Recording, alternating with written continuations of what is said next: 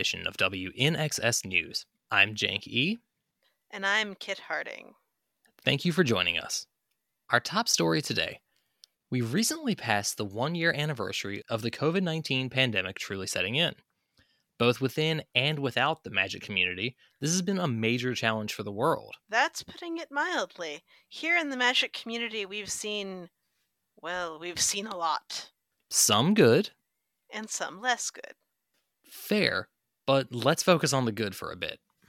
Easy enough with people like Loading Ready Run, whose annual charity Desert Bus for Hope cracked a million dollars for Child's Play, Infinitokens, hashtag not sponsored, who provided a service players didn't know they needed, and the professor at Tolarian Community College, the fundraiser he headed for Trans Lifeline, topped out at $224,048, an astonishing number in and of itself. Even with all this positive community action, mental health at large was, to put it lightly, strained. Mental health professional and friend of WNXS News, HobbesQ, was kind enough to have a discussion with us about it.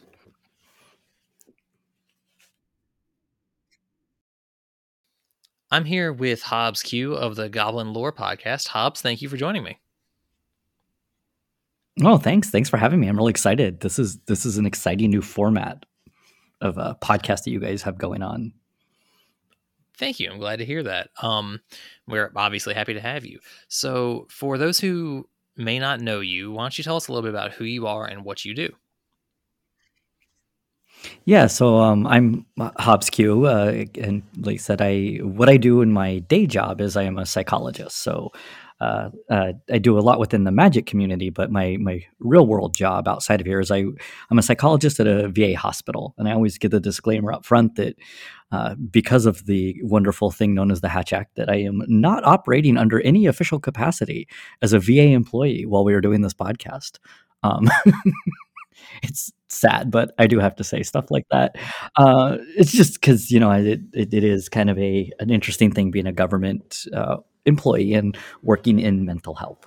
So, yeah, so that's that's what I do. I um, been working at this VA for three years, but I've been in the VA system pretty much m- most of my career. So it's it's actually an interesting other area that I have a lot of experience with outside of the magic community.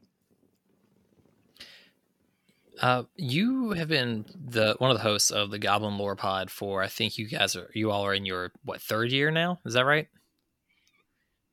Yeah, we're in our third year. June. June will be our third year. So we're actually coming up on that pretty early quick. anniversary. Thanks.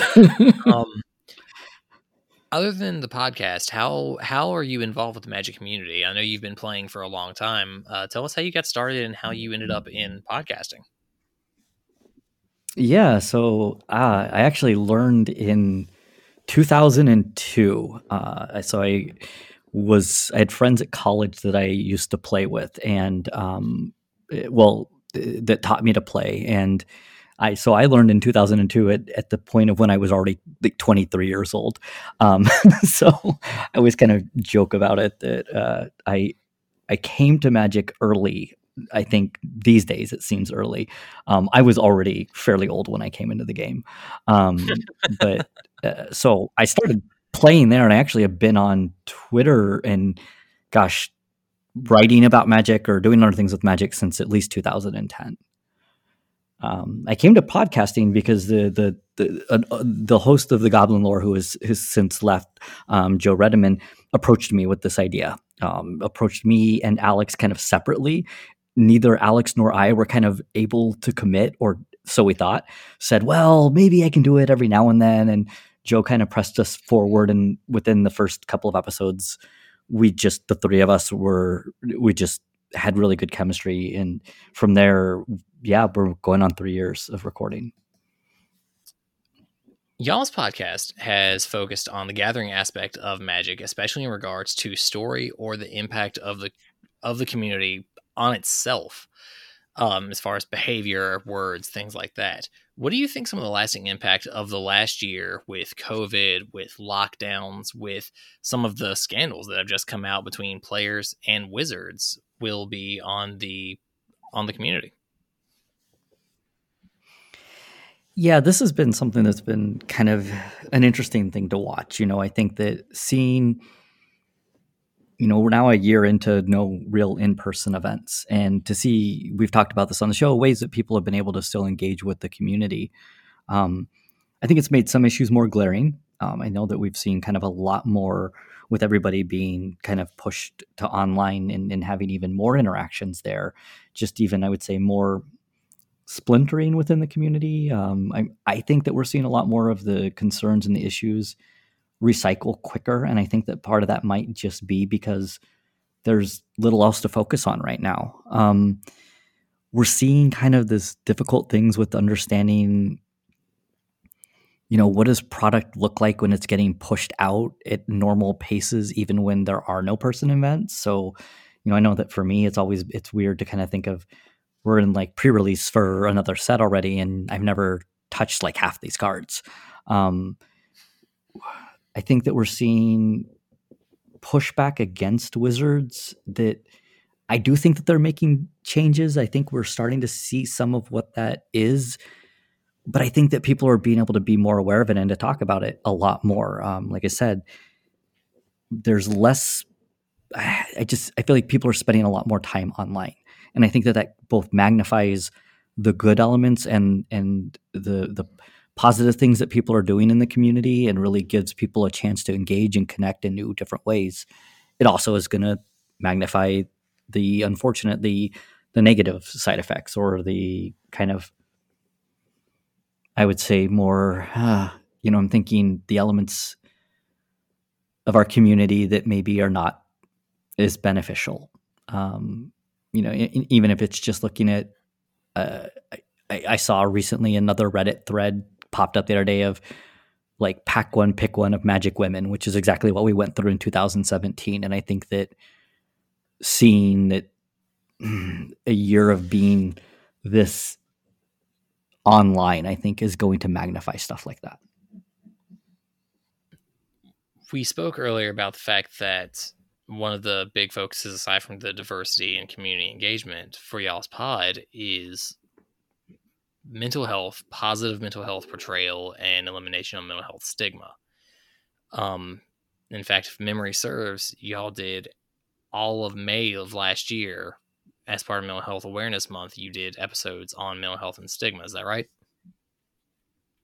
Yeah, yeah. So they were all um, on uh, mental health in general, uh, with with really wanting to emphasize stigma and kind of what are the steps that we can start taking towards challenging that. Right. Um, because stigma is, is to kind of the biggest. you know, if I have to take break break down all the things that I think are difficult about mental health, I think that stigma ends up playing one of the biggest roles in people asking for help or not asking for help. Right. And in regards to tougher mental health, it's not really a secret that over the last year, uh, not just the magic community, of course, but we, being that we interact with it, we see in the magic community, mental health has taken, uh, to put it lightly, a few hits over the last year or so. Um, I'm not gonna. I don't want to say how are what are some tips and tricks because that's not right. But using your experience, what would you suggest as some ways to help people, you know, push through because we can sort of see a finish line in the future, possibly with the vaccine rolled out, um, with states opening whether they should or not. Um, what do what would you suggest to help? Well, I mean, I think in general, this is a hard question to even ask because it's it's it's very personalized, and I think that that is where. Um, so one of the episodes that we did, and it was right at the beginning of this. I mean, May was not that far into it. Uh, we did one on mental health recovery, and you know, it kind of makes the the, the the the discussion was really how everybody is in recovery from something. The idea of mental health recovery is really this idea of taking a approach to mental health that is very much based not just on illness, but is based on wellness. And it's based on kind of being able to, to, to look at yourself and to, to be able to notice, okay, well, what are the signs that I'm doing well? What are the signs that I'm not doing well? Um, a lot of mental health and mental health treatment in general is very much based on kind of I would say a lot more awareness and bringing awareness to the things that you didn't have awareness to before. Uh, you know, the old adage of you don't know what you don't know, I think applies a lot of times to people's mental health. And, you know, the, the things that might seem to be, you know, after the fact, like, well, that was a no brainer. They don't they don't make sense if you're not used to paying attention to it. If you're not used to paying attention to your emotional state, if you're not used to paying attention to your thoughts and slowing down and actually thinking about thinking. Um, these aren't easy skills to do. And so one of the things that I, I always encourage anybody to do, and like I said, this is just a focus on wellness, is to look at yourself and say, well, what are my warning signs that I am not doing well? Uh, and then what are the things that I know help me when I am starting to go down that path? Or what are the things that I'm doing consistently when I am doing well? And w- with the pandemic, it becomes, you know, I'm thinking, especially with this, it becomes, how do I get creative with that? um, because you know for for instance if being if going and spending time with friends in person is one of your main coping strategies that becomes a lot more difficult to do and some of the things that we've been kind of seeing the longer and longer a pandemic goes is i think that there becomes almost kind of that learned helplessness approach to it where it just becomes kind of the longer it goes it doesn't mean that it's easier. I you know I think that it's almost like a bell shaped curve. At the at the beginning, none of us really knew what we were doing. There was a very real panic and fear, or at least I would say that there was a lot of unknowns and uncertainty. And then I think we probably hit a period where maybe we kind of thought we had figured things out. We kind of thought that it wasn't going to be too long. And the longer that that kept going, I think it starts like feeding itself. And I think that that's where we're at right now, at least from what I am seeing.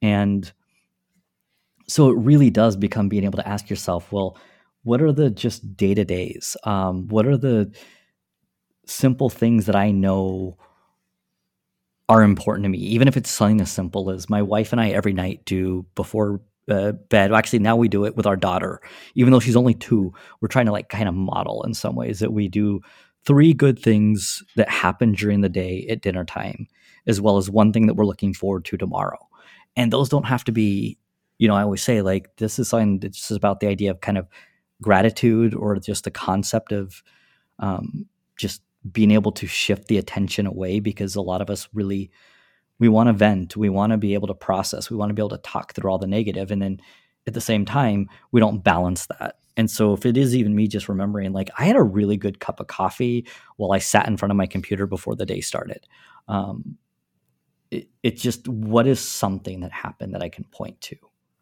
That's like one thing that I can think of that like my wife and I have really tried to incorporate over the last year. The full interview is available at mtgnexus.com. I want to address something Hobbes mentioned in that interview. This week saw the posting of a Pack One Pick One featuring a slate of prominent women content creators in Magic, with the intention that Reddit users should pick out which ones they would most like to sleep with. The subreddit where this happened is known for being a hotbed of the worst parts of the Magic community, with a culture heavy on misogyny, racism, and transphobia. The comments they left on the slate were filled with slurs, insults, and attacks. Oh, tell me you didn't. Look at it? I did, yes. Not one of my better ideas. I have looked into the abyss. I've learned misogynist slang I never wanted to know. Kit, I'm telling you, never read the comments unless we asked for them. People keep telling me that, but this isn't the first time this has happened. We saw a Pack One Pick One full of women back in 2017 in a Facebook group moderated by professional player Travis Woo, who was suspended by the DCI for a year in connection with the incident. At the time, there was a rush of outrage, in large part because he was such a prominent figure in the Magic community, But here we are, four years later, with the exact same thing happening. The last four years have been filled with efforts to change Magic's culture and with accusations that those efforts are surface level and don't touch the real problem. This part of the culture unfortunately seems to have remained with us. It has. When becoming prominent in the community means drawing this sort of attention, women stop feeling welcome here. Who is looking at this and thinking they don't belong in this community? Who is looking at the second appearance and thinking things don't change? This one was labeled hard mode, implying a sense of continuity with the last one. These two incidents are connected. And this time, due to the nature of the free magic subreddit, no one knows who the moderators are meaning none of them will face any consequences. Have we really improved Magic's culture, or have we simply driven the bad things to new places? This subreddit is very active. There are a lot of people buying into the worst parts of the Magic community. And if they're willing to behave this way on Reddit, where everyone can see them, imagine what's going on in their Discord. Please tell me that you're not going to there are some limits on what I'm willing to do in the name of investigative reporting. On that note, this has made us a little bit heated, so we're going to take a minute to cool down and go to a brief message from the network. On the next Draining Love, Arvad and Tiana must discover where their journey is headed. Darling, exactly why can't we go to Otaria for vacation? The barbarians have been gone from the region for over a century. It's not the barbarians, it's the weather. Ever since Jeska closed the rift, the weather has just been cold and windy. We should go camping in Yavimaya instead. You know Multani is there and he hates visitors. He almost ripped the Weatherlight to shreds last time. But isn't our bond stronger than that? Where is their love going? Find out next time on WNXS.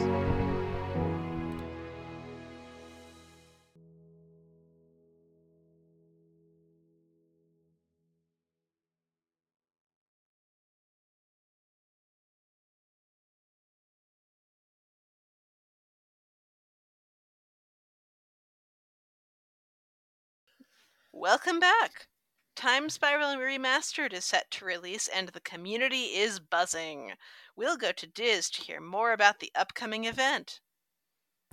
Thanks, Kit. Time Spiral Remastered is a huge undertaking, and WOTC and Channel Fireball are pulling out all the stops to give it an equally huge release. The Time Spiral Remastered release party is set to stream all day Friday, May 19th, and the next day looks to be beyond exciting. It'll feature some famous magic personalities like Voxy, Amy the Amazonian, and Ben Ulmer, and will take place via Spell Table. Diz, how will players be able to participate? It's not hard at all to get involved. Players will only need six draft boosters of the set, a webcam or phone with a camera, and a Wizards login account. The players will build a 40 card sealed deck to play with and can pick a team headed by one of three magic celebs I mentioned to support. How does the team support work? There will be challenges throughout the event that the players can participate in and build points for their team. This is the closest to a true pre release or release experience we've had in about a year, so it's sure to be packed out. In addition to the Time Spiral release party, didn't we also get some new information about Modern Horizons 2? Correct. The trickle of information for the highly anticipated Modern Horizons 2 has begun, including scheduling, product types, and even the first ever pre release event for a non standard set. That pre release will be held for an entire week, June 4th to 10th, instead of the normal weekend. This will also join Strixhaven as a set that will have pre ordered box types vary by region, with North America once again having set booster boxes available pre release week. In addition to all this, the set will feature the long awaited return of enemy colored fetch lands at rare in the draft boosters. Even with some cards having to be banned in various formats, the first Modern Horizon set was a huge hit, so we'll be sure to keep you up to date. Jank? Thanks, Diz. The fourth bundle in the uh, the fourth bundle in the historic anthology line has been released on Magic Arena, bringing with it some powerful cards. The bundle includes payoffs and support for strategies that Kaldheim brought back, like Snow and Elf Tribal. We even get to see a modern classic make its historic debut Death's Shadow. I guess history does repeat after all. Much like your jokes? You know, I probably could use some more modern material. Speaking of modern, the Magic Online Champions Showcase, heavily featuring the modern format, was held on March 13th and 14th this weekend. Wow, nice segue. Thanks! We'll be back after another quick break to delve on into it.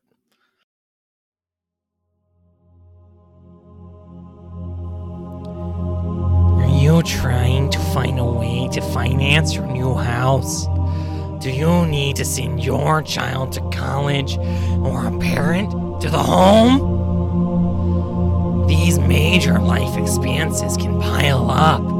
Shoddy, cut rate lenders like Grinko always ask for more than you can give. Here at the First Planar Bank of Orzhov, we can give you very fair terms.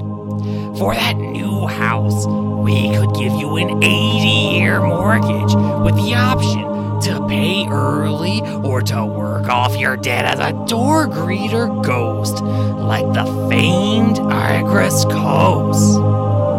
If you bank with us, you'll never have to worry your soul about your finances. First Planar Bank of Orzhov will take care of you forever.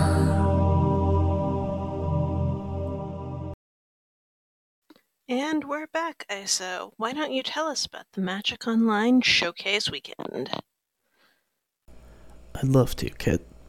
This weekend featured two separate events Season 2 of the Magic Online Championships Showcase on Saturday, and Season 3 on Sunday. Each event was a doubleheader of a vintage cube draft, followed by three rounds of modern constructed. Martin Eric Gauthier took home the prize for Season 2, keeping low to the ground and sending his attacks wide with a Selesnya Company deck. His deck featured some fun classics like Auriok Champion and Scavenging Ooze, as well as some newer cards like Conclave Mentor and Skyclave Apparition. Collected Company has been a format titan since it first debuted with Dragons of Tarkir, and Martin Eric was sure to show us it's not going anywhere anytime soon. Other decks featured for Season 2 were Izzet Blitz, slinging spells and powering up creatures, the return of a niche favorite, Selesnya Bogles, and even the current underdog, Jund Death's Shadow. As for Season 3, Jan Moritz Merkel came out on top with Azorius Spirits, a tried and true archetype for the format. His build used some old favorites like Drogskol Captain, Selfless Spirit, and Aether Vial, but he wasn't afraid to utilize a more recent creature in Shacklegeist. Season 3 had its share of Izzet Blitz and Selesnya Company decks as well, but also had an Azorius control build because what would a modern weekend be without one? We even got to see an Oops All Spells deck. For those unfamiliar with it, the deck features no lands aside from the modal dual face ones printed in Zendikar Rising, which have a front side of spell and also use artifacts to ramp. This was the last major competitive weekend until the Kaldheim Set Championship held March 26th to 28th. Jenk? Thanks, Isa.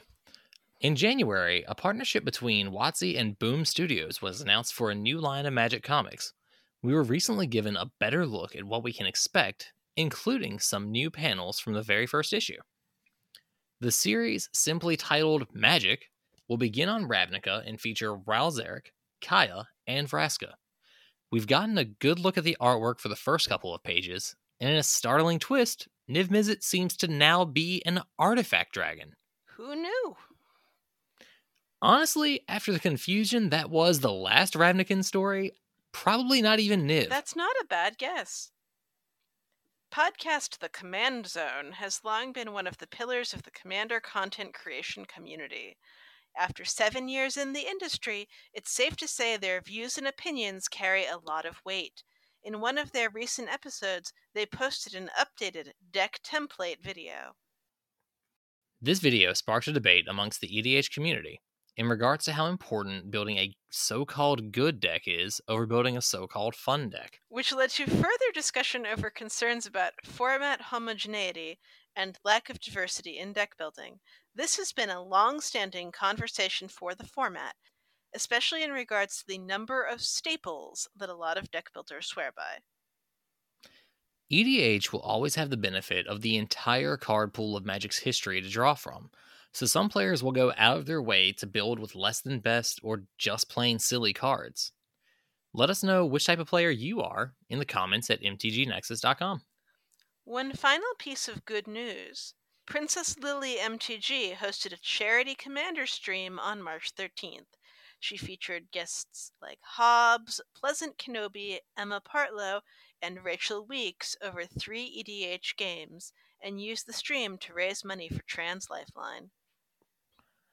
It's still good and heartwarming to see positive influences in this community, and we hope to see even more things like this in the future. Magic really does seem to have adopted Trans Lifeline as their favorite charity.